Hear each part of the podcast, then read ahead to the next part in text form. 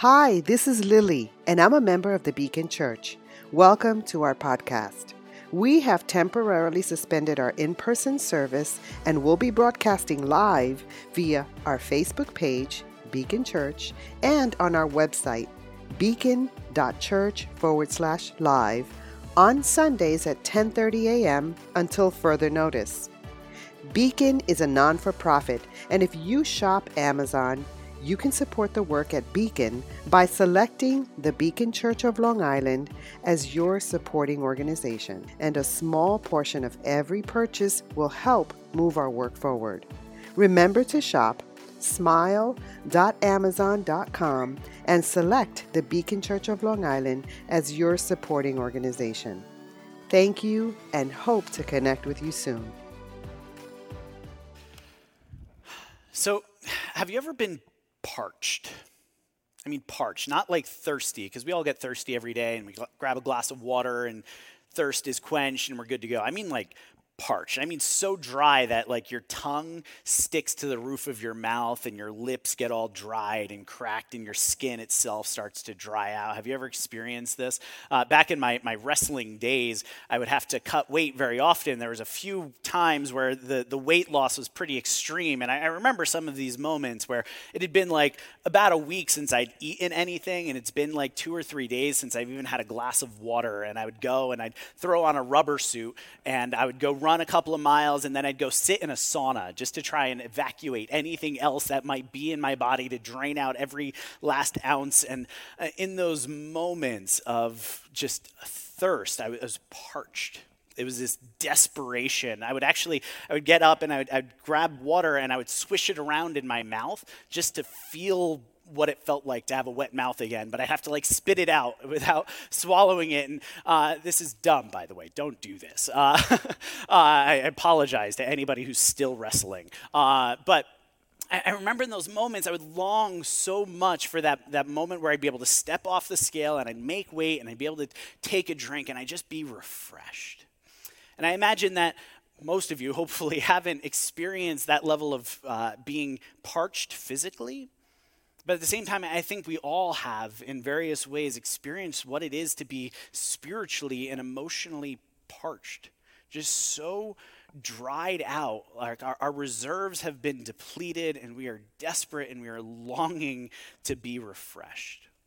And today, as we continue in our, our series called Refresh, we're going to be looking at Psalm, uh, two Psalms actually. It's 42 and 43 but it's actually one psalm. Even though it's kind of broken up in our Bibles between these two different chapters, scholars tell us it's, it's one psalm. And as we, we read it, you're going to kind of see that it, it, flows together as one psalm. And I want to encourage you to open up, if you have a Bible, open up or a tablet or whatever device you're using. If you're watching at live.beacon.com, church, you can actually just hit the tab that says Bible. Uh, we're going to be reading it from the NIV. And I'd love for you to have a Bible because we're going to read through right now. We're going to read through the whole psalm all together. And in this psalm, there's these, it, it kind of runs almost like a, a song in a way where there's like a verse and then there's a chorus and verse, chorus, verse, chorus. That chorus kind of repeats three times. And I, I would love for you, if you're here in the room, especially, and even if you're at home, when we get to that chorus, and I'll give you your cue, if you'll read it out loud with me that, uh, that little section. We'll kind of do that three times. But this, uh, the author of this psalm, he is spiritually and emotionally parched. He just, he has nothing left and he's longing to be refreshed. And he begins in verse 1. He says, As the deer pants for streams of water, so my soul pants for you, God. My soul thirsts for God, for the living God. When can I go and meet with God? My tears have been my food day and night, while people say to me all day long, Where is your God? These things I remember as I pour out my soul, how I used to go to the house of God under the protection of the mighty one with shouts of joy and praise among the festive throng. And then he goes into the, the first refrain here, and I'd love for you to, to read this with me in verse 5. Why, my soul, are you downcast? Why so disturbed within me? Put your hope in God for I will yet praise him, my Savior and my God. And then he continues on. He says, My soul is downcast within me, therefore I will remember you. From the land of the Jordan, from the heights of Hermon, from Mount Mizar, deep calls to deep, and the roar of your waterfalls, all your waves and breakers have swept over me. By day, the Lord directs his love. At night, his song is with me, a prayer to the God of my life. I say to God, my rock, why have you forgotten me? Why must I go about mourning, oppressed by the enemy? My bones suffer mortal agony as my foes taunt me, saying to me all day long, Where is your God? And he goes back into that refrain. And again, if you'd read it with me, Why, my soul, are you downcast? Why so disturbed within me? Put your hope in God for I will yet praise him, my Savior and my God. He returns again Vindicate me, God, my God, and plead my cause against the unfaithful nation. Rescue me from those who are deceitful and wicked. You are God, my stronghold. Why have you rejected me? Why must I go about mourning, oppressed by the enemy? Send your light and your faithful care. Let them lead me. Let them bring me to your holy mountain, to the place where you dwell. Then I will go to the altar of God my joy and my delight. I will praise you with the lyre, O God, my God. And one more time, why, my soul, are you downcast? Why so disturbed within me? Put your hope in God, for I will yet praise him, my Savior and my God. I love this psalm because it's so real and, and so authentic. You know, he has this, this real longing in his heart. And by the end of it, it, it, definitely ends on a more hopeful note than it starts. And yet at the same time, he never gets the, the refreshment that he's looking for. He's still kind of stuck in this desert place. But at the same time, there's a little bit of refreshment that he gets along the way. And today, as we are continuing in this series, Refresh, we're not going to be talking about the capital R refresh, like the big refresh, like the stream. You know, this guy says he's longing to come back to the stream. He doesn't find the stream yet. He knows he's going to get there someday, he knows it's coming. But what he needs in the meantime is kind of this, this lowercase r refresh right?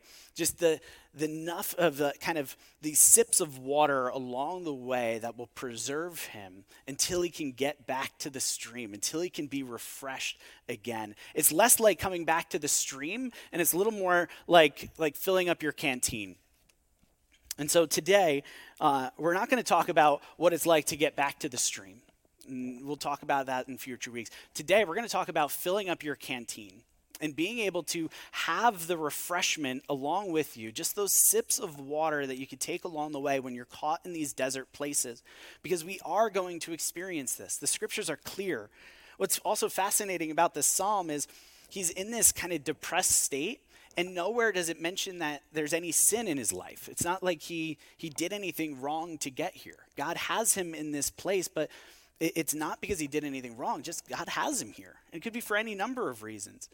But we're going to face these times. And if we didn't do anything wrong to find ourselves in this place, then we can't do anything right to get ourselves out of this place. Sometimes we just have to get through it. And so, what we want to look at today is these, these little sips that will re- refresh us, this lowercase r refreshment that we can find along the way to persevere. And as we look at this psalm, the psalmist responds with four different responses. He responds in four ways that kind of make up this lowercase r refresh. It's the, the four responses that compose his canteen. And I want to look at these four responses. And uh, I, I'm going to just let you know I think each of these responses could be developed more, and each one could be a message in and of itself. But I'm going to treat them as a unit because I also think if you take away any one of them, the, the canteen starts to leak. You're not going to you're not going to find the refreshment that you need. And so, as we look at it, the first response that he has is he is emotionally honest. As you read through this, you see this is a guy who is brutally honest, even embarrassingly honest about how he's feeling. And he's eh, very honest about how he feels about God. He pulls no punches, right? He, he says, You, God, all your waves and breakers have swept over me. Like he, he's making these accusations against God. Your waves did this. Why have you forgotten me, God? Why have you rejected me? These are, these are accusations against God, and, and he's being honest how he feels in this moment.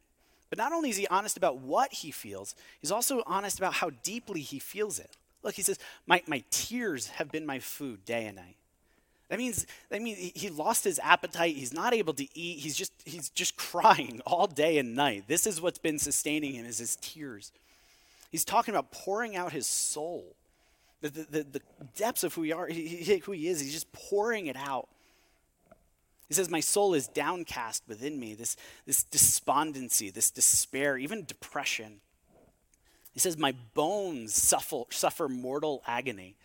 That this is so intense. The spiritual and emotional weight of this is so intense. He feels it in his bones. Have you been there?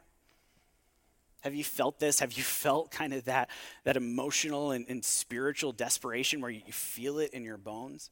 And here's the psalmist, and he's feeling that, and he, he's honest about it. He opens up. He's honest to himself. He's honest enough to even write it down for others to see this. Now, if I'm honest, I'll admit that I have felt a lot of the same things that the psalmist talks about feeling, uh, but I am not usually that honest about it. Uh, I don't feel comfortable sharing that. I don't feel comfortable opening up. I don't even feel comfortable mentioning it to God. I, I try to downplay it, I try to minimize it, I try to suppress it as much as I can. And, and I don't know why. Maybe it's because I'm afraid. Like, I'm afraid that God isn't going to be able to handle my accusations against him. But he's God, he can, he can handle what we throw at him. But I, I also know, especially, especially in our society for men, there is this, this pressure to be strong, and we see strength as being kind of emotionally detached. Uh, not being overwhelmed by emotion. And, and, so much so that, as I was talking to Robert earlier this week, he reminded me of research that Brene Brown uh, came out with several years ago. And in her research, she found that men not only feel like they can't kind of be open and honest and vulnerable, but very often the women in their lives don't want them to be open and honest and vulnerable. Like they do a little bit, but only to a degree. Like if you share too much, that goes too far. And, and I as I was reading this, I was thinking, what, what do you think his wife was feeling as he was writing these things? Like, is it okay that he talks about weeping day and night and this mortal agony in his bones? It sounds like hyperbole, but it's not. This is what he's feeling. And he's brutally honest. And we can't move forward from these desert places without being honest about how we're feeling in these situations. To deny it is going to actually stunt us, it's going to prevent us from moving forward. Dan Allender and uh, Tremper, Longman, they. Uh, said it so well. They say, ignoring our emotions is turning our back on reality. Listening to our emotions ushers us into reality, and reality is where we meet God. Emotions are the language of the soul, they're the cry that gives the heart a voice. However, we often turn a deaf ear through emotional denial, distortion, or disengagement. We strain out anything disturbing in order to gain tenuous control of our inner world, and we're frightened and ashamed of what leaks out uh, leaks into our consciousness. In neglecting our atten- intense emotions, we are false to ourselves and lose a wonderful opportunity to know God. We forget that change comes through brutal honesty and vulnerability before God the psalmist gets this. He knows that if he wants to change, if he wants to get through this desert place, he has to be brutally honest and vulnerable before God. That God can take it, that God can carry him through it. He doesn't need to have that pretense anymore. It's the only way to change. He knows this. And, and in fact, many of you might be familiar with uh, the New York Times bestseller, uh, The Body Keeps Score and uh, the author uh, of this book about trauma, he actually says that modern neuroscience knows what apparently the psalmist kind of understood 2,500 years ago. He says that neuroscience research shows that the only way we can change the way we feel is by becoming aware of our inner experience and learning to befriend what's going on inside ourselves. Now, I want to point out, he says neuroscience. This isn't psychology, right? This isn't like psychobabble or neuroscience. This means the brain chemistry, the physiology of the brain can only change when we are honest about what's going on inside ourselves. And, and, this is the first step. This is the first response the psalmist has to this desert place is he's just he's honest. This is how I'm feeling. And you see throughout the rest of the Psalms, he doesn't even believe half the stuff that he's feeling, but that's how he feels. And he gets it out there. He owns up to it. And this is hard to do. I mean, for some of you, this comes easy. Like you wear your emotions on your sleeve. But for others, I know this is hard to do. For some, it might feel like it's impossible to do because you spent decades actually sidestepping your emotions and trying to avoid them, and to the point where you might not even know what you feel anymore. And it might be difficult, but it's so, so important if we want to move forward. In fact, if, if you look at the saints throughout history, you find how important every one of them found this idea of, of emotional honesty and self examination. All the way back, St. Augustine, I'm going to run through a bunch. How can you draw close to God when you're far from your own self? Meister Eckhart in the 12th century. No one can know God who doesn't know himself first. Almost all our problems in the spiritual life stem from a lack of self knowledge. Our wisdom, John Calvin, the, the reformer, our wisdom consists almost entirely of two parts the knowledge of God and of ourselves. Martyn Lloyd-Jones, you read the lives of all the great saints th- through the centuries, doesn't matter what communion they belong to, and you'll find that every one of them has emphasized the importance of self examination. Every one of them. Pete Scazzero, he was actually a pastor right over here in Queens. He wrote this fantastic book called Emotionally Healthy Spirituality. But he said emotional health and spiritual maturity are inseparable. It's not possible, possible to be spiritually mature while remaining emotionally immature. And, and I think in our world today, uh, especially, and I know it's not exclusively men, but I think especially for men, we have to recover this. Christians for, for the centuries have known that we need to know what's going on ourselves. We need to be open. And this is where the psalmist starts. But it's not where the psalmist stops, right? Because there's this other side of our society that says, yes, get in touch with your emotions and then just run with it. Like, find out what's going on, follow your heart, live your truth. But that's not what's going on here either, right? He starts by listening and being honest about what's going on emotionally, but then he continues, and his second response is to discern his longings discerns his longings. And there's a lot of things that can kind of trigger uh, the, the depression, spiritual depression, or emotional despair in our lives, right? We, you, you, can go through something traumatic, you can experience grief or loss, it could be relationship strife in your life. You can simply have just a predisposition toward it. Some people have a predisposition toward it. Other people, it could be like a biochemical uh, or, or, physiological issue that's going on in their lives. Other people are just wrestling with a purposelessness. There can be lots of triggers that kind of put us in this position where we have this intense longing, this thirst that isn't being quenched. And as we read through this psalm, we see some of the, the triggers that the psalmist experienced. So, one of the triggers, it says that he's, he's kind of being taunted by his enemies. I think today we'd call it like psychological bullying. He was experiencing psychological bullying.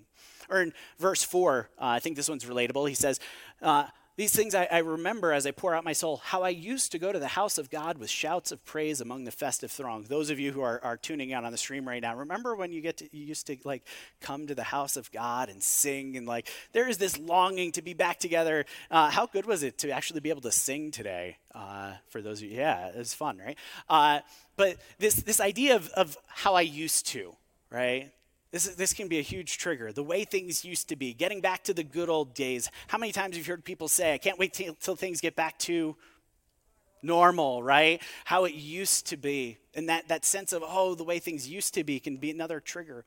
One of the other triggers that we see in his life is he, he talks about being in the land of Jordan and uh, on Mount Hermon. And, and, what's significant about this is Mount Hermon is, is located up in the northeast corner just outside Israel. And it's, it's the first stop on your way to exile. So there's a period in Israel's history where they, they were occupied by a foreign enemy, by the Babylonians, and they were taken captive and they were dragged off. Most all of them were dragged off, taken captive in Babylon. And scholars point out that this psalmist is probably writing from that experience of being dragged off. So he's lost everything. He's lost his home, He's lost his nation. His people are now captive. He is a prisoner. He was a, a, temple worker, and now he doesn't have the temple. So that means his job has been indefinitely furloughed. Uh, he's lost everything. So he has all sorts of reasons to be depressed and downcast. And yet, and yet, when he starts off this psalm, he doesn't talk about wanting to go home. He doesn't talk about wanting his job back. He doesn't talk about wanting his nation back. He says, as the deer pants for streams of water, so my soul pants for you, my God. My soul thirsts for God, for the living God. It doesn't mean that he doesn't want these other things. He does express those desires throughout the Psalms, but what he's longing for, this deeper longing, is he wants to be back in the presence of God. He understands that all of these other surface longings are just pointing to that. Like, yes, he wants to go home, back to their promised land, but he also knows that that promised land that he calls home is just a, a temporary foreshadow of the true promised land, which is in the presence of God. Yes, he wants to go back to the temple courts where he gets to worship with his spiritual family, but he also knows that the temple courts is just a, a foreshadow of being in the heavenly courts in the presence of God, worshiping with his spiritual family there. And, and yes, he wants his enemies to stop taunting him and he, he wants instead of being you know accused all the time he wants to get that affirmation and, and justification from people. But he also knows and he understands what he longs for deeply is that divine affirmation from his heavenly father this is well done good and faithful servant. He wants these things but he knows that deeper there is a longing for god himself. Cs lewis in mere christianity he says it, it so well. He says most people if they've uh, really learned to look into their own hearts would know that they do want, and want acutely, something that cannot be had in this world. The longings which arise in us when we first fall in love or first think of some foreign country or take up some subject that excites us are longings which no marriage, no travel, no learning can really satisfy. There is something we have grasped at, that first moment of longing, which just fades away in the reality. And I think everyone knows what I mean the wife may be a good wife, and the hotels and scenery may have been excellent, and chemistry may be a very interesting job, but something has evaded us. Earthly pleasures, I love this, earthly pleasures were never meant to satisfy it, but only to arouse it, to suggest the real thing. See, he gets this. The psalmist, he gets this. He gets that he has these longings, but they weren't they aren't for the real thing. They're only there to arouse his longing for the real thing, which is God himself. And so, what his soul pants for, and he knows this, he's able to discern this, what his soul pants for is God, the living God. That's what he is longing after, not just these surface things. Lindsay and I finally uh, booked a little getaway yesterday, uh, going to do an Airbnb, and uh, I have been very much looking forward to just getting away. Uh, this has been a season uh, and a half, and I am just really excited for a break. But at the same time, because there, there's this, this voice inside of me that says, I need this, like, I need this, I need this, and when you get it, it's going to be okay. But I know that's not true. I know I want this. I know it's going to be good. I know it, but this little getaway that Lindsay and I are going on, this isn't going to refresh my soul. Like it'll be nice and it might, you know, help in some ways. But if I put on this little getaway the weight of refreshing my soul, I'm going to come back very disappointed, right? Because it, it, could never bear the weight of refreshing my soul. And the psalmist knows this. So he doesn't just long to go back to Israel, he longs to be in the presence of his God. He's able to discern those longings and direct his affections in that direction. His third response is applied theology. See, uh, as I, I, mentioned before, in our day and age, you get in touch with your emotions, you find out what you're feeling, and then you pursue it, right? Follow your heart. That's not what he does. He does something really unusual. He understands what's going on. He feels, he understands as long, he discerns what's going on. And then he starts to talk to himself. Look at this is the refrain that you read, but look at what he says. He says, Why my soul? He's talking to his soul at this point. He's actually addressing his soul. So, why, soul, are you downcast? Why so disturbed within me? Put your hope in God, for I will yet praise him, my Savior and my God. So instead of just kind of listening to what's going on inside him and going with it, he actually challenges it. And he's like, wait, wait a second, self? No, no, no, I'm going to talk to you for a second. Martyn Lloyd-Jones, he, he captures it so well. He says, Have you realized that most of your unhappiness in life is due to the fact that you are listening to yourself instead of talking to yourself? Uh, I know talking to yourself isn't usually a good thing, but in this case, it is, all right? He says, Take those thoughts that come to you the moment you wake up in the morning you have not originated them, but they're talking to you. They bring back the problems of yesterday, etc. Somebody's talking. Who's talking to you? Yourself is talking to you. Now, this man's treatment, he's talking about the author of this psalm, this man's treatment was instead of allowing the self to talk to him, he starts talking to himself. He says, Why art thou cast down, O my soul? He asked. His soul had been depressing him, crushing him. So he stands up and he says, Self, listen for a moment. I will speak to you. So he doesn't just suppress what he's feeling, right? He listens, he acknowledges what's going on in his soul, he hears it out, but then he stands up and he says, Self, now I'm going to talk, and, and you're going to listen to me. And I'm going to address what's going on in myself, and I'm going to apply the truth of God that I know. And look what he does. So, first, he, he just he questions himself. He's like, "Wait a second, why are you downcast? right? We're, we're told today that you're not allowed to question emotions, uh, which there's, there's a part of that that's fair. Like, if you feel something, you feel something. But it doesn't mean you ought to feel that way. It is okay to question whether you should feel the way you do. So he does, he questions it. And then he tells himself, put your hope in God. And then he continues on and he actually expresses his hope in God. He says, I will yet praise him. And this is both, uh, I, I, think, an action where I think in this moment he decides, I'm going to praise God right now. But he also, this is a, a sign of his hope where he knows, he reminds himself that there's going to come a day when God is going to show up and God is going to give that capital R refreshment, and it's going to be so good that he's just going to praise God. Like he won't have to try to praise God. It's just going to come out of him. He knows that's coming. So now he says, I'm going to praise you now, but I also know I'm going to praise you in the future. And he says, all of this is rooted in my Savior and my God.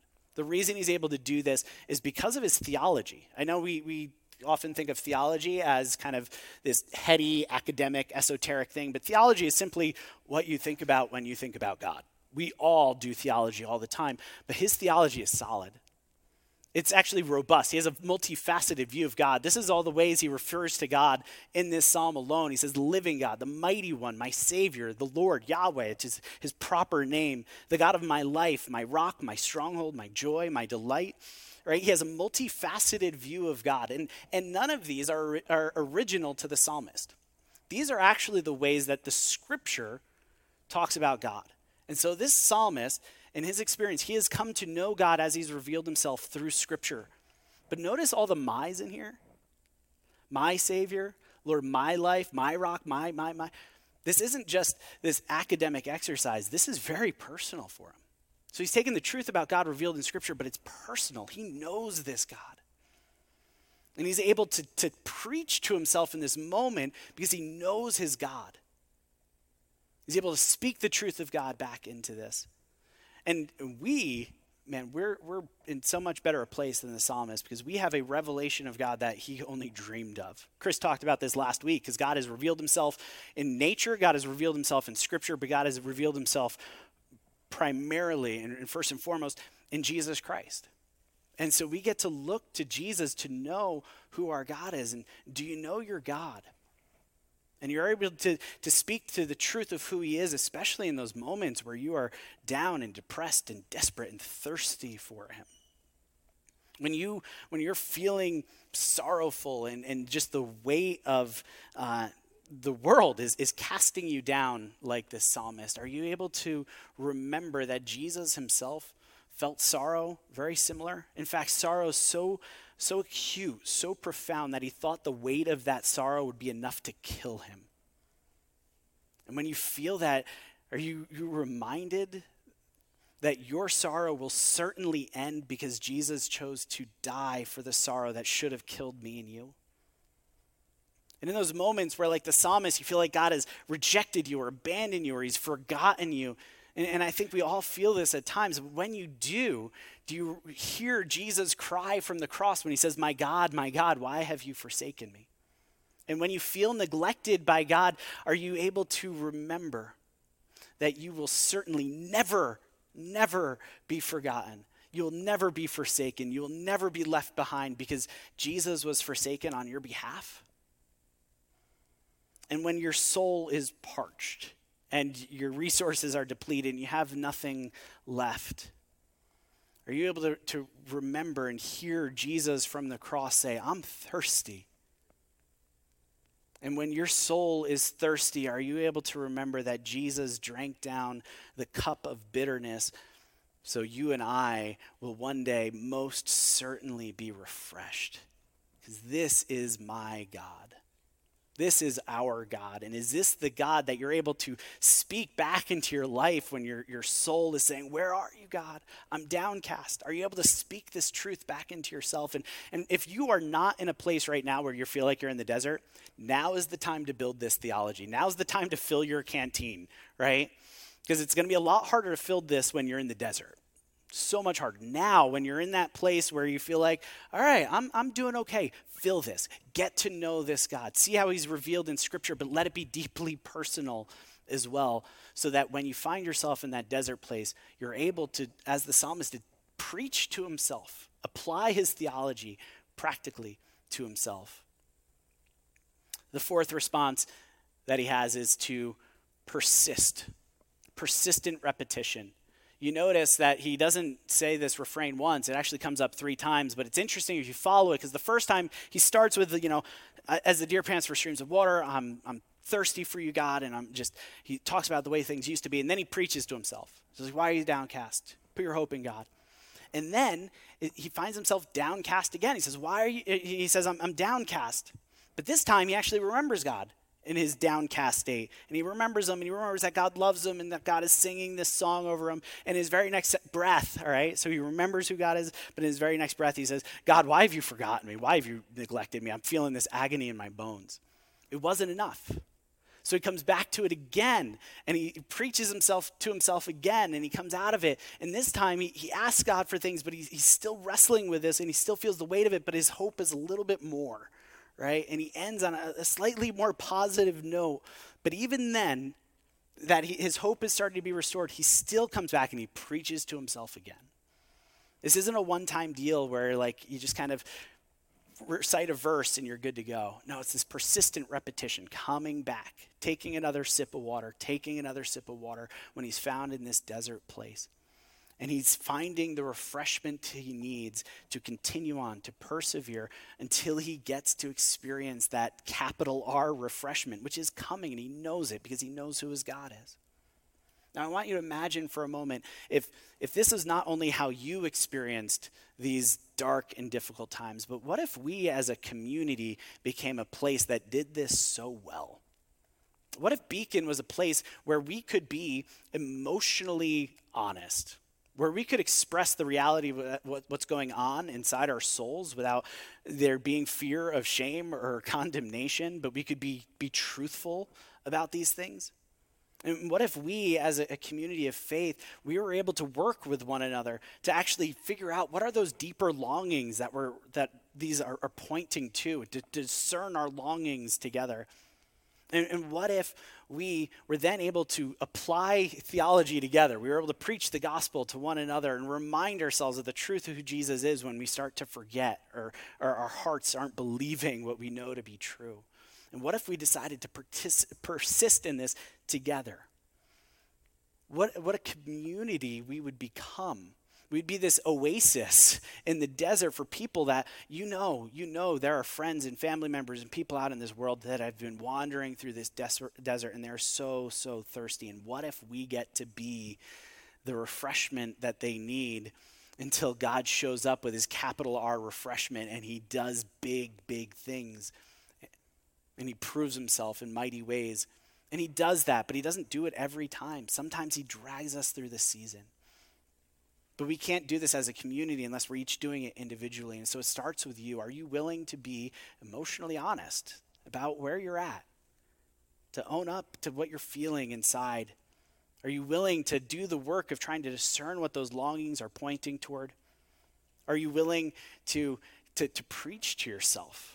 to take the things that you know about God through Scripture and, and preach them to yourself, to talk to yourself, to not just be swept up by your feelings, but to, to control and speak to those things and to persist in it, to keep coming back to it, to make it a habit, daily coming back to it. So you and I can not only experience the refreshment we need, but we can actually be a place that is refreshing to the world around us. Let's pray. Father, you are good. And we know this. And we, you are faithful. And you are our joy and our delight and our stronghold and our refuge and our rescue. We know these things, God, and yet there are so often times where we just don't feel it. We feel like you've abandoned us. We feel the weight of the world. God, and I, I pray when we find ourselves in those desert places that we will be able to come back. Come back to these reserves and, and to sip on the truth and remind ourselves that you are good, you are faithful, and we will stand in your presence one day, fully refreshed God, I pray that we are able to not only do this for ourselves, that, that we can extend this to other people in our community. That we as a church can be an oasis in the desert for people who are so thirsty, parched on a, spiritual and emotional level, God, and that through this people would come to know you and love you and treasure you, to find that you truly are our joy and our delight. In Jesus' name, amen.